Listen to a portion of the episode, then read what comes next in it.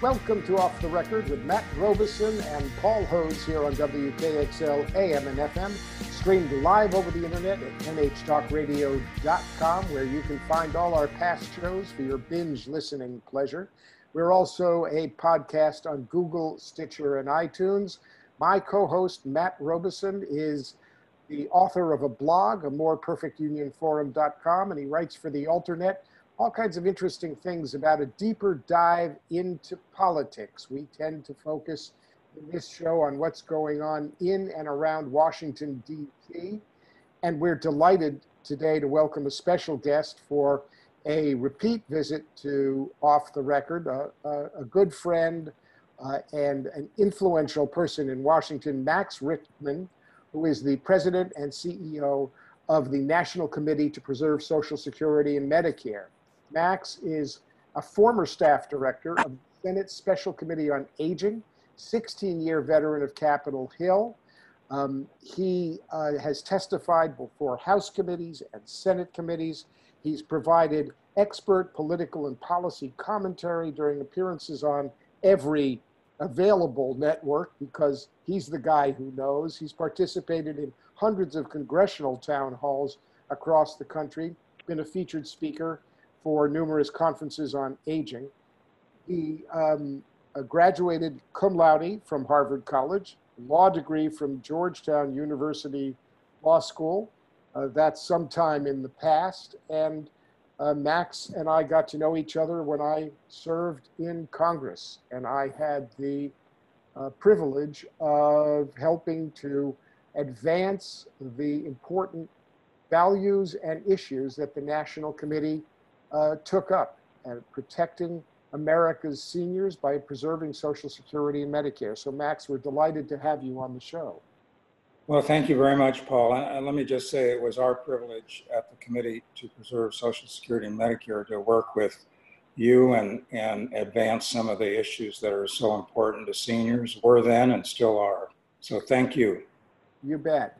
So there have been, of course, rumblings um, uh, in Washington, D.C. about various people wanting to do uh, various things to Social Security and Medicare. Um, and one of the issues that is current that the committee is concerned about is a bill, uh, a bipartisan bill offered in the House that was co-signed by 58 members and a companion bill in the Senate offered by Mitt Romney called the Trust Act, H.R. 4907.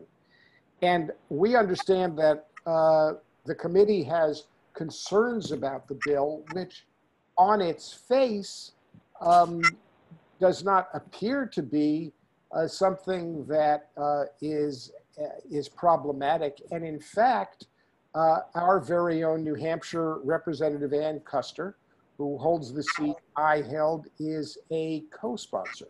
So we'd love to have you educate us about the bill and your concern.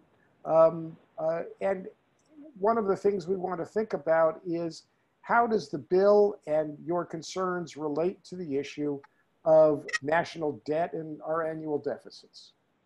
Well, you know, as you know, Paul, since you were here in Washington for a time, uh, appearances can be deceiving.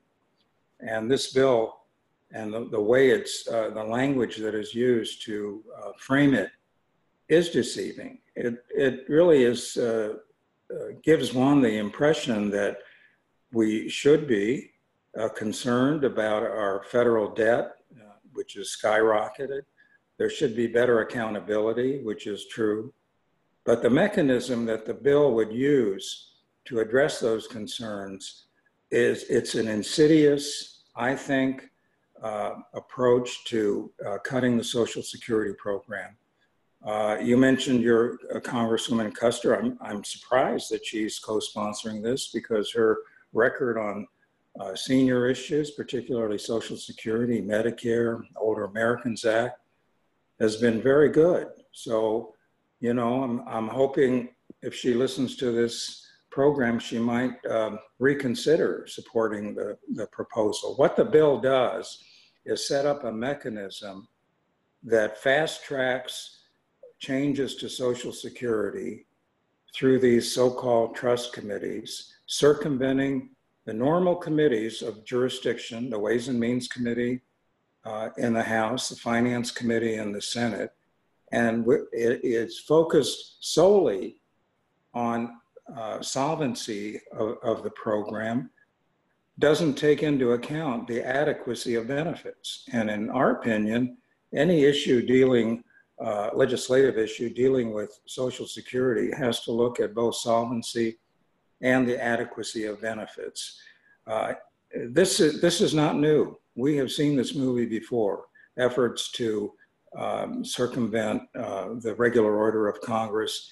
And frankly, it, it's a way for uh, members of Congress to uh, uh, not have their fingerprints clearly on a piece of legislation that could lead to reductions in Social Security benefits. And uh, Paul, what worries me more these days is a letter was sent, bipartisan again, letter uh, to the leadership of the House uh, only a few days ago, saying, uh, urging the leadership of the Congress to insert this proposal, this Trust Act, uh, in the next uh, coronavirus relief legislation. And I'm pretty sure we'll see some of that legislation very soon. And this would be an even uh, more insidious attack on the program where people could vote for what is probably very important, necessary relief uh, to American citizens uh, during this pandemic. And in that will be buried if this effort succeeds, this Trust Act. We'd be stuck with it. You know, so, Max, can you give our listeners a sense of where does Social Security stand? Where does Medicare stand? Are they in trouble? Are they uh, solvent? Um, what, what do the numbers look like overall? Should, should people be worried? Well, not according to Max Richtman or even Paul Hodes. But uh, uh, the Social Security trustees, they issue a report every spring. They issued one uh, a couple of months ago.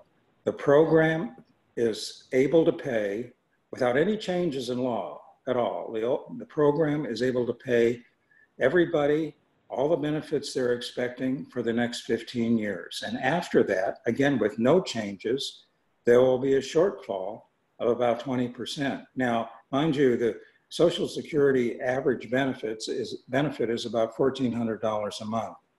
We cannot uh, live with a reduction of 20%. That would be catastrophic. I don't think anybody wants that to happen. Uh, and we, as a national senior citizen organization, the second largest advocacy group for seniors in the country, we don't have our, buried, uh, our heads buried in the sand. We don't think you should never do anything. The question is, how do you fix that? How do you deal with uh, that long range solvency issues? And there's a very good proposal uh, by, uh, authored by a, a, neighbor of yours, Senator, Congressman uh, John Larson, uh, a companion um, in the Senate by Senator Blumenthal, both of Connecticut, that would make the program sound for the rest of this century improve the benefit structure, raise the minimum benefit, have a fair and more generous COLA, and does that principally by uh, adjusting the cap on wages subject to the payroll tax. Uh, right now, there's a, limit on FICA tax, $137,700. After that, no more payroll tax. Why? We would support eliminating that cap altogether. Politically, that's probably not realistic. The, the Larson proposal, which has about 211 co-sponsors, would keep the cap at what it is, start collecting uh, payroll tax again and at 400,000 and above in wages. That's enough money into the program to have it solvent for the rest of the century. It's why it's called the Social Security 2100 Act and improve all of the benefits. That's the, that's the short version of the status of the program. So what's interesting to me is um, that uh, we've got a Democratic majority in the House. one would think that, at least historically, the Democratic majority would, uh, would take care to protect both benefits uh, and solvency uh, while addressing uh, the issue of solvency, which has been, you know, it's been it's been batted around for much longer than than I was ever around for for years before. From a political standpoint, um, uh, I you know it was always a it was kind of an axiom uh, in a in the political sense to that that well if you get specific about how to fix Social Security, you're touching the third rail of politics because you know you won't make anybody happy. If you touch that rail, you might as well uh, uh, you'll be a Kentucky Fried Chicken, and and and away goes your political career because uh, it's just too hot a topic ever to touch. So, so it sounds to me like you you're you're onto you're onto something. If if a bill that looks like just oh it's just a process bill and it just makes things go faster and smoother so we don't have to spend all that time we'll just have some automatic ways to deal with the solvency, and it'll happen with this fast track committee. Um, uh, it gives uh, members of Congress an out to say, well, we've dealt with it, and it's all going to go through a special committee, and the special committee will deal with it. Well, how about uh, accountability? How about members of uh, Congress who uh, committed to protecting the Social Security program, as an example, uh, vote that way uh, when there, when there's an opportunity to vote. I think uh, I think constituents need to know, and that's why I'm grateful to be on your program. They need to know where members of Congress are, uh, and is the voting is the way they vote consistent with with what they say at town hall meetings.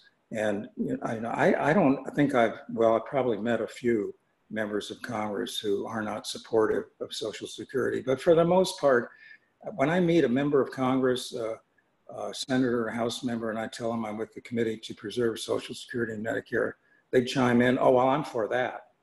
Well, what does that mean? How do you vote?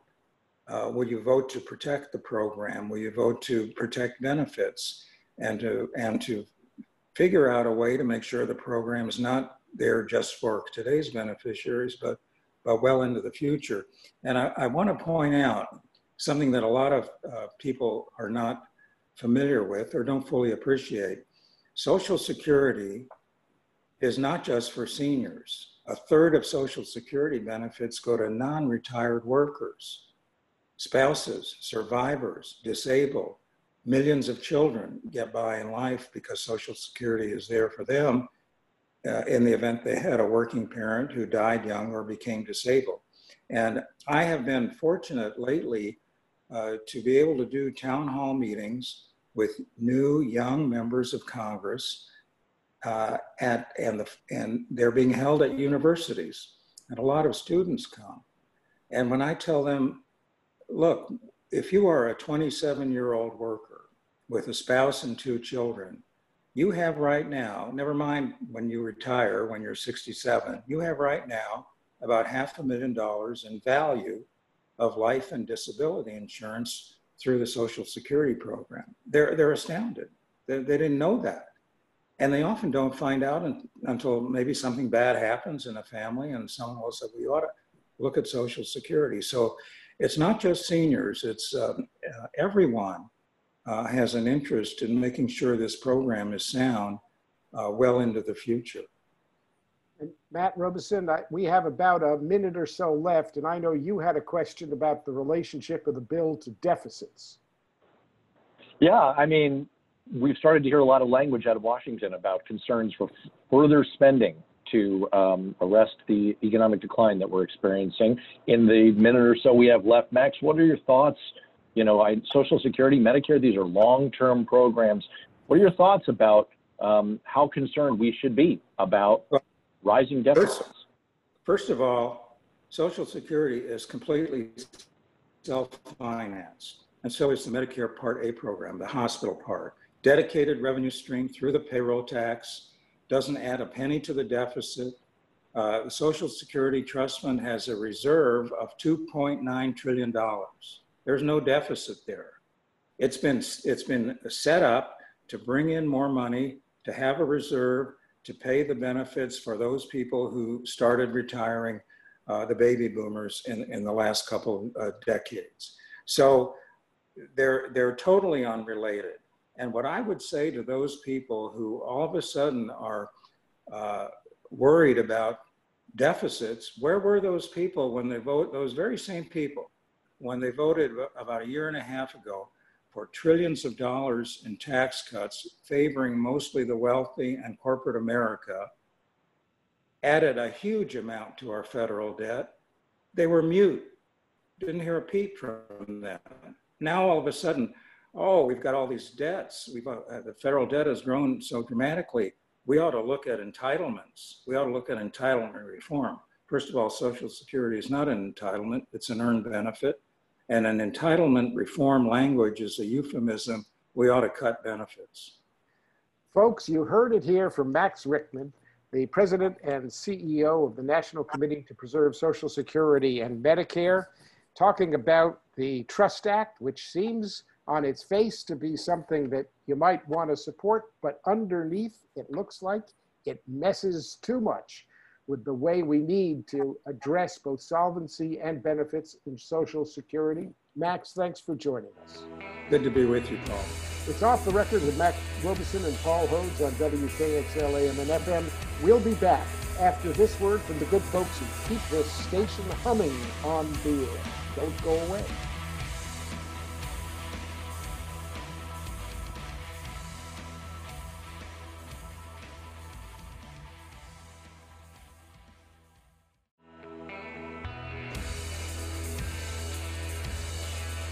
Welcome back to Off the Record with Matt Robison and Paul Hodes here on WKXL AM and FM, streaming live over the internet at nhtalkradio.com. We are a podcast on Google, Stitcher, and iTunes, so you can find us anywhere you are in the great wide world.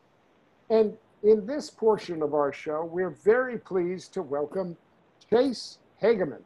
And Chase, you're now an exalted high guru at the Concord Coalition. What's what? What are you doing now? You are you running the whole thing yet? No, no, just a handful of us running the whole thing. Apparently, um, I, I was promoted this year, so thank you for that. From the New England Regional Director to the National Grassroots and Outreach Director. So now I'm basically taking what I was doing in New England across the country. Well, Chase and I have, in full disclosure, worked together. I am on the advisory board of the Concord Coalition, which was famously begun by uh, former New Hampshire Senator Walter Rudman and Paul Tsongas, if I've got it right. And I would say Warren, Warren Rudman. Warren Rudman. what did I say? You said Walter. That's okay. Oh, it's like Warren's cousin. Warren Rudman. I might, you know, it's COVID brain. What can I do? I, I agree. And and uh, Concord Coalition is focused on issues of financial responsibility, fiscal responsibility, uh, issues of debts and deficits. And these days, nobody seems to be paying any attention to debts and deficits. It's like we've turned on the tap. We want the water to flow as fast as it can. And um, deficits are, uh, are something that, that, that nobody nobody really cares about. Well, you know, congressman. Go ahead. So, so, I'll tell I'll tell you. I mean, I'm I'm being provocative. I know you are. I'm being argumentative and provocative on purpose. We just we and to bring you up to a little speed. We just spoke with Max Richtman, who is the president and CEO of the National Committee to Preserve Social Security and Medicare. We were talking uh, to him about an act which would fast track consideration of changes to Social Security without going through regular order, ostensibly to address the issue uh, uh, of concern about the nation's rising debt. So where are we, and and what's a poor what's a poor politician to do about debts and deficits? Well, if you're like any other politician, not a whole lot right now. there, look, I'm being pr- provocative too.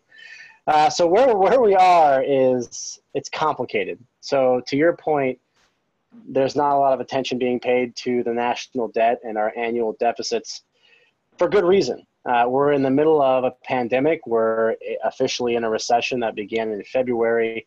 And the Concord Coalition has long stated that in times like these, you bring the full weight of the federal government to bear and you do what you need to do to help people and to uh, spur on economic growth. So that's not the issue from our perspective. Um, the, the issue is, is the long term trajectory. Where we were headed before we got in the pandemic and where we're likely still headed afterward, after we get through this, after people get healthy, after there's a vaccine, after the economies are fully opened up in states across the nation. We had a structural deficit. Uh, I think this year, uh, the CBO, the Congressional Budget Office, is projecting that we'll have a $3.7 trillion budget deficit, which has never occurred in our nation's history. Uh, and then next year would be still a little over two trillion, I believe. I've heard even larger estimates. I've heard that we'll be north of four, depending on what Congress does uh, in, in, additional pieces of legislation uh, uh in response to the pandemic. Uh, but again, that response, uh, the, the, the effort to spur on economic growth and provide relief and aid, that's not the issue. We had trillion dollar deficits built into the budget before we even got to this point. And there are a lot of reasons for that some political, some policy, and some demographics. And I'm sure you can ask me all about those. We might even get into a little bit talking about Social Security and Medicare. But the reality is, our national, our fiscal picture is unsustainable long term. We already have $26 trillion in total debt. Uh, looking looking at where we are right now, and we're expected to add 13 to 14 trillion more over the next decade. And these are some incredibly unprecedented numbers that are frankly hard to relate to or even fathom. Uh, I can't tell. So, that. Chase. Yeah, go ahead, Matt. Chase, maybe you can tell us a little bit about why deficits matter, how they, for our listeners, how does running such a big deficit hurt the average American family? What does it do? Um, and and I guess there's a follow up to that, which is we have these massive deficits that we plan for. Right now, interest rates are so low, money is cheap. So, does it have the same effect to add so much to the deficit at a time like this? Well, it's a good it's a good point, and I'll, I'll, I guess I'll address it going backwards. So right now, with incredibly low interest rates, the effect is um, a little bit dampened. Uh, you don't feel it as much right now because rates are so low. The issue is what happens long term. Uh, depending on what happens with monetary policy or how Congress responds, you could have inflation issues. Uh, but in, in, reality, the, the, the long, and again, I'm going to keep coming back to the long term picture because these the answers are different based on what's going on in the short term and what's going to be happening long term. But long term, it can slow economic growth. It increases the debt burden to future generations. It comes with a higher interest cost, and uh, that, by that I mean the cost of servicing that debt, which is in the hundreds of billions of dollars every year. And and albeit we have incredibly low interest rates right now, that may not always be the case. So the larger our debt and the, the more we're adding to it, the more that cost is going to grow. And at one point, interest was the fastest growing portion of the federal budget. It has slowed a little bit, in part because of interest rates, but I bet it's probably catching up again because we're adding so much so quickly. Um, so again, going back to how it affects the, the average person. Uh, frankly, the average person or the, or, or the public may not notice some of the effects right away because it's not like you're looking at this and you can draw a straight line from a federal budget you know decision all the way down to your personal wallet but eventually it gets there and it usually comes in the form of, of taxes it usually it can come in the form of a lack of prioritization in the federal budget uh, a lack of planning in the budget process for example uh, because of some crowding out that's already occurring in the federal budget. Only about a third of the federal budget is controlled by Congress on an annual basis, which means you know 33 cents or less for every dollar that's being spent congress has a say over the rest is all automatically uh, occurring as a result of, of written law for some major and important mandatory spending programs um, but I, it, it, I have a I have a son, a new eight almost eight month old and so I think of these issues generationally. It's not just about what we can get away with right now. It's about the long-term ramifications of some of these decisions and some of these trends. And the reality is we don't have the same economy we did, you know, 30, 40 years ago.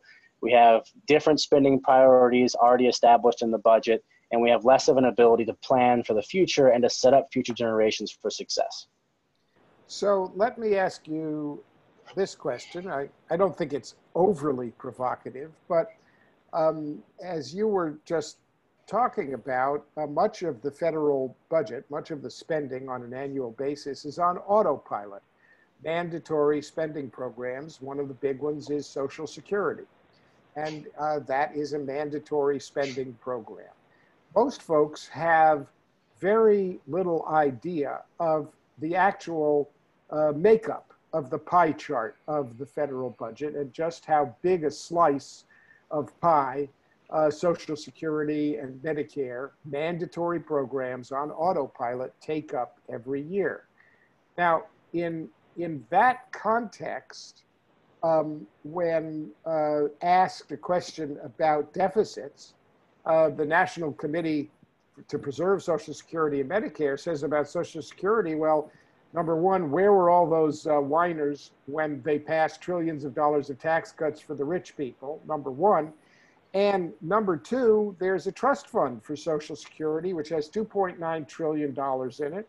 That as of now, Social Security will just keep going as it as it is going for at least 15 years, and there are ways to to tweak it to to fix it. So, what, you know, my question is, why is the Concord Coalition harping on Social Security as one of the problems uh, in creating our structural deficit when they've got a trust fund that takes care of it all? I will say I'm, I'm, glad you said one of because we don't sit back and harp on Social Security as the reason for all of our fiscal policy ills. It's just one of the factors. Just as tax revenue is one of the reasons why we have federal budget deficits and how we probably need some bipartisan tax reform to remedy some of that. I think before the pandemic hit, we were down to about 16 or 17 percent of GDP and tax revenue, and we normally were around 18, 19%. So we were already trending in the wrong direction there, and spending, as you can imagine, was trending in the opposite direction, uh, well above historic norms. But as for Social Security specifically, uh, Max, I think it was uh, yeah. for the, the committee, uh, is right. There is a trust fund. Uh, it does have a couple trillion dollars in it right now, but the issue isn't, well, actually, there, there is an issue right now. It's already uh, based on the number, the amount of beneficiaries and the amount of benefits being paid out, Social Security is already running a cash deficit. So it's already drawing on that trust fund to pay its current commitments in terms of benefits to existing beneficiaries. That beneficiary pool is expected to grow. Uh, so the cost of Social Security is expected to grow. And as the trust fund draws down, which will happen very rapidly, eventually you'll hit a point where you'll see benefit cuts, not because bad politicians are deciding to harm current retirees or those about to retire, but the way Social Security is structured is it's pretty much limited to what's brought in through the payroll tax and what exists in the trust fund. And until about 2010, there was a surplus in that trust fund, so we really didn't have this issue. It was always decades off in the distance we'll have to deal with reforming the system. And I'll be honest, every politician has to know or should know that Social Security is in need of reform. And we're not sitting here saying you should you know, wipe out benefits and, and hurt those who are, are retired or about to retire. But we are saying some real reform needs to occur here. The benefit cuts you could see could be on in line of 20 to 25 percent across the board as those trust funds are depleted. Before the pandemic, the trust funds, uh, their own trustees put these numbers out there. The actuaries crunching the numbers for the system said as a whole, there's two trust funds, and they were expected to be exhausted around 2034, I believe was the number before the pandemic. Now, there are experts who are saying because of lost revenue as a result of the pandemic, that that date has been bumped up to within the next decade. So we're we're now talking about a very near timeline, and the longer you wait to make some of the changes that are necessary, the more painful those changes are going to be, the more drastic they're going to be. I mean, you if we wait till you know the eve of Social Security's trust funds exhausting, you're talking about probably a massive spike in the payroll tax to cover the 20 to 25 percent benefits that would would need to be made up for the, the loss in the trust fund. So, it is it is a complicated political issue. but most um, policy wonks would say it's not a terribly complicated policy issue because there's a known menu to fix Social Security. It's just the third rail of politics, and no one's willing to talk about it or act on it.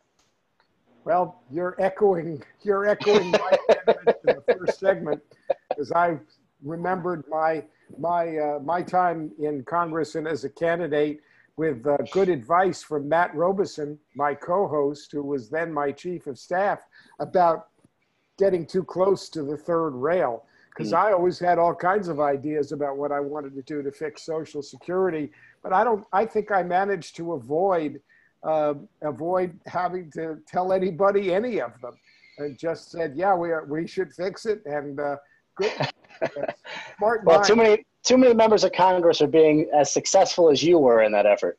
Yeah, well, I, I had the best advice. Matt Robison was one of the cleverest people to give uh, to give advice on on that kind of issue. But I will say this: it's it sounds to me like Concord Coalition and Max Richtman of the National Secure uh, National Committee to Preserve Social Security and Medicare are are on the same page about the need uh, sooner rather than later to address the structural deficits, to deal with the coming shortfall in the Social Security Trust Fund in a responsible way, uh, and to return uh, to uh, fiscal responsibility um, in our budgeting in our budgeting process. And uh, yeah. the challenges are big, but the, the the tools are out there.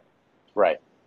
Now you hit the nail on the head. And I don't I don't know Max personally, um, but based on how you characterize what he had to say, I, w- I would agree that tackling Social Security is an important issue, uh, doing it in a fiscally responsible way, and also a morally responsible way. This is Off the Record with Paul Hodes and Matt Robison here on WKXL AM and FM, streamed live over the internet. We've been talking with Chase Hagaman, who is a major potentate guru with the Concord Coalition. He is one of the guys who runs the show and is a very smart person. So, Chase, thanks for joining us. It was a very interesting discussion. Always a pleasure, Paul, and pleasure to meet you, man. We'll be back you too. after this word from the good people who keep our station on the air. Don't go away.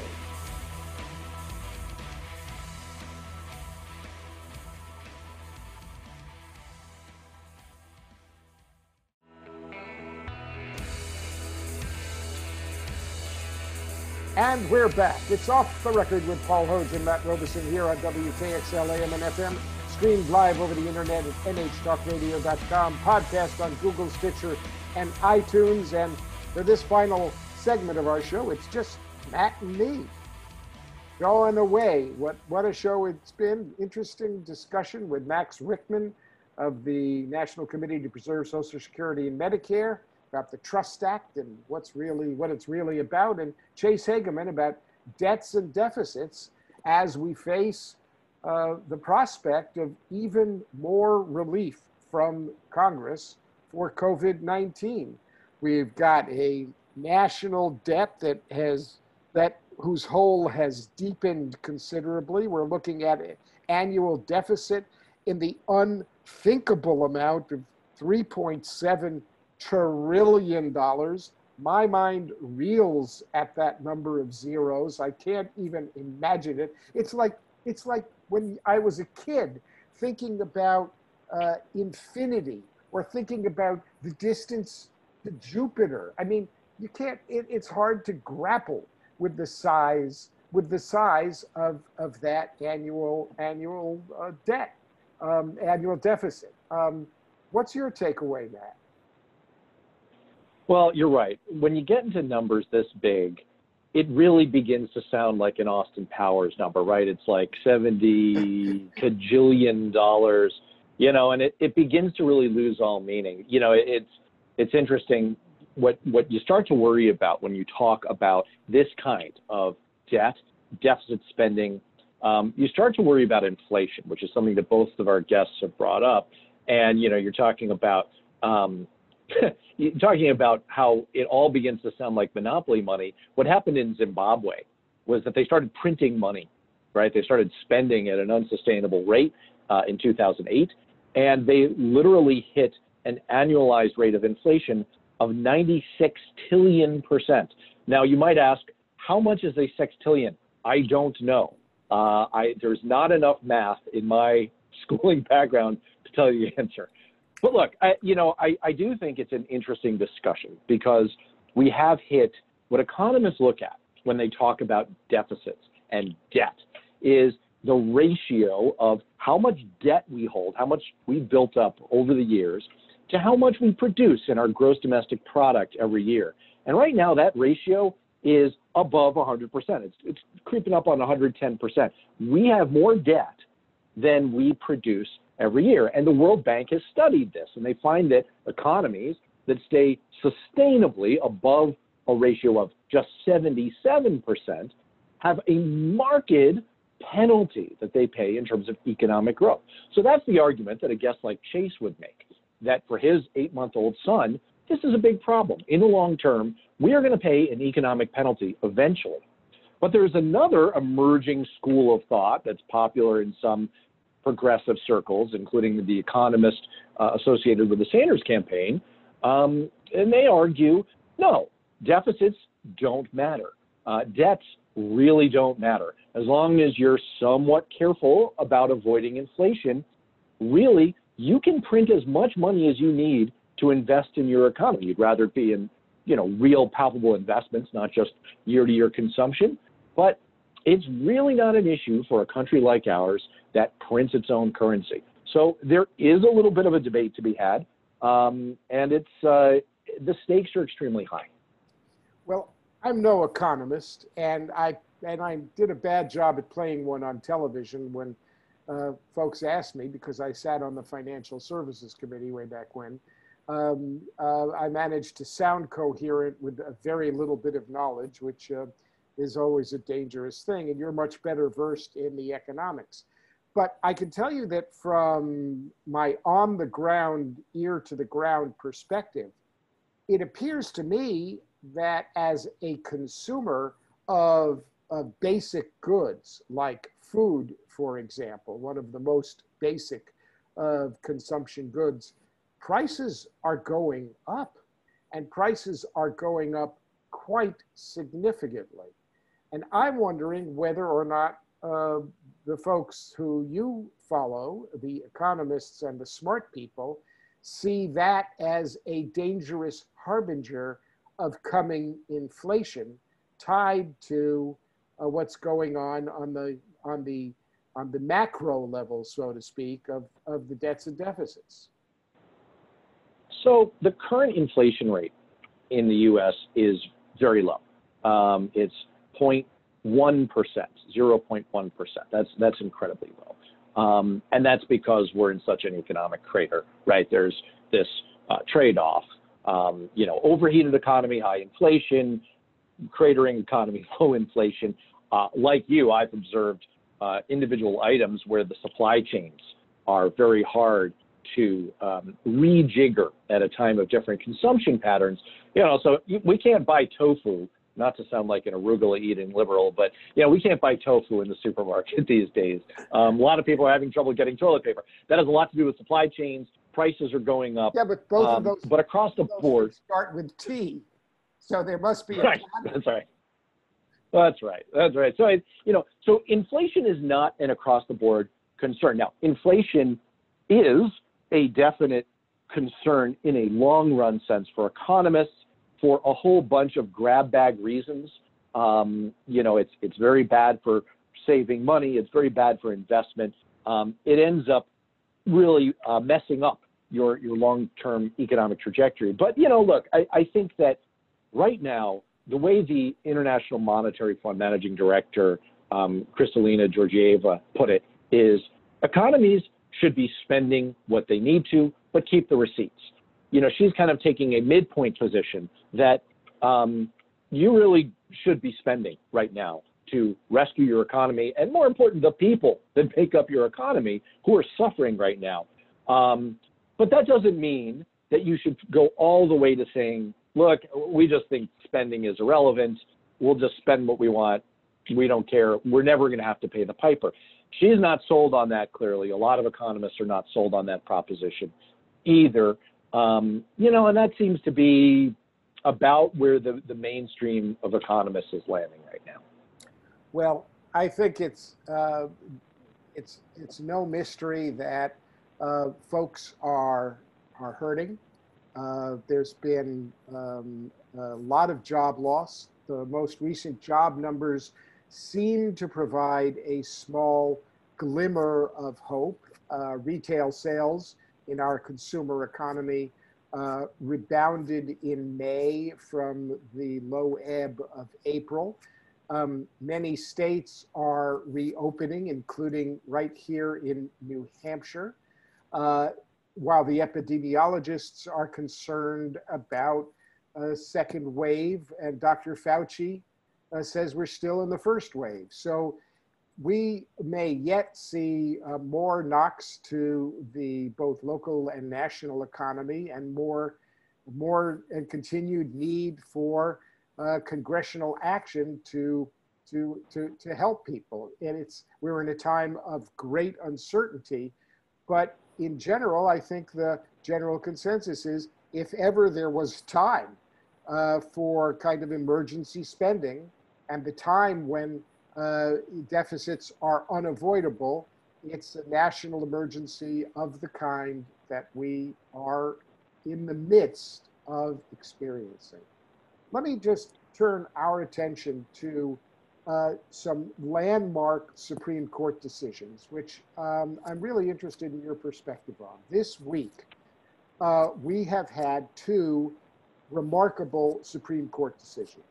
One, uh, uh Republican appointed Neil Gorsuch, a Trump appointee, led a court decision which uh, basically prohibited job discrimination on the basis of sexual orientation, sexual preference, um, and sex, uh, which was a huge victory for the LGBTQ community and all who care about civil rights. It was a, a clear and logical decision that many thought would never come out of a majority conservative Supreme Court. The second decision, equally stunning, although it was a procedural decision more than on the merits, prevented uh, the Trump administration from eliminating DACA, the, the DREAM Act, and, and sent, sent it back for a tortuous time in the lower courts. Uh, and that was led by Chief Justice Roberts, siding with uh, the liberal justices on the court. This, to me, is a watershed moment. It, it, it's, a, it's the kind of Supreme Court week I never thought we'd see. And I'm wondering what your thoughts are about how did this happen? How did these two conservative judges side with the liberal majority on two of the hottest button social issues facing the nation? It's very hard to say, and like you, obviously, I celebrate the uh, legal findings that um, protect young people who came to this country, um, were brought to this country, and uh, deserve to be here and, stay here, and uh, the the finding of uh, equality and equal protection under the law um, for LGBT Americans. Um, you know, closer Supreme Court watchers than I, like Linda Greenhouse and the New York Times, have long opined that Chief Justice John Roberts is very sensitive to the long term positioning, credibility, and legitimacy of the Supreme Court. And I think uh, maybe there is a whiff in the 5 4 decision um, on uh, DACA um, of protecting that position, much in as in his ruling on preserving the ACA. All I can say is that I, I'm not sure. I'm not inside his head. All I can say is that from a political standpoint, Republicans should be breathing a big sigh of relief about these rulings. Um, I have no idea where they stand on the merits of them, but politically, right now, Republican enthusiasm and, and support for President Trump are both extremely high. Democrat, you know, approval for, for Trump is about 90%, enthusiasm about 83% to vote for Republicans. For Democrats, enthusiasm to come out and vote much lower, mid 50s in polling. And so you can imagine a counterfactual case, a world where these rulings had gone the other way. This is the kind of issue, a, a set of issues that can really mobilize um, groups of Americans who uh, would be outraged, um, rightfully so. So, you know, I, I, again, I'm not sure what the underlying thinking, what the calculus was, whether it was all legal, whether there's a political whiff in these. But for my money, Republicans, from a pure political standpoint, should be relieved uh, about the consequences of the court ruling uh, in both of these cases. Well, that's a fascinating point to end uh, end, end on, but uh, and it's not one uh, because you're much smarter than I am that I would have really appreciated. Um, and you're right. I mean, we have talked a lot about the upcoming politics and the upcoming presidential politics, as well as the races for uh, the US Senate and what they mean in, in various places. And in a way, uh, now that you say it, it sounds like these decisions, well, perhaps grounded on pure legal theory, have the, have the uh, fortuitous um, effect of taking the air out of some anger balloons that Democrats otherwise could have used to mobilize substantial constituencies in those who care deeply about civil rights and social justice for LGBTQ uh, citizens and uh, the uh, Latin American community, which uh, is um, uh, so focused on what has happened to the DREAM Act, at least focused recently, and on overall what happens with immigration.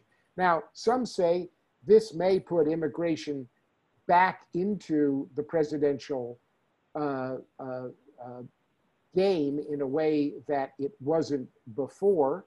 Uh, we'll we'll see, uh, but uh, let's hope that Democratic enthusiasm manages to find itself in a good place because we need it.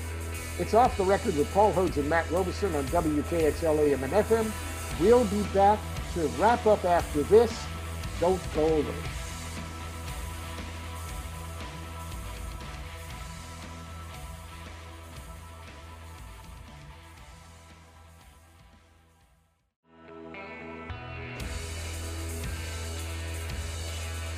We're back. It's off the record with Matt Robison and Paul Hodes on WKXL AM and FM streams live over the internet at nhtalkradio.com and a podcast on Google, Stitcher, and iTunes. So you can find us anywhere, day or night, anywhere in the whole wide world.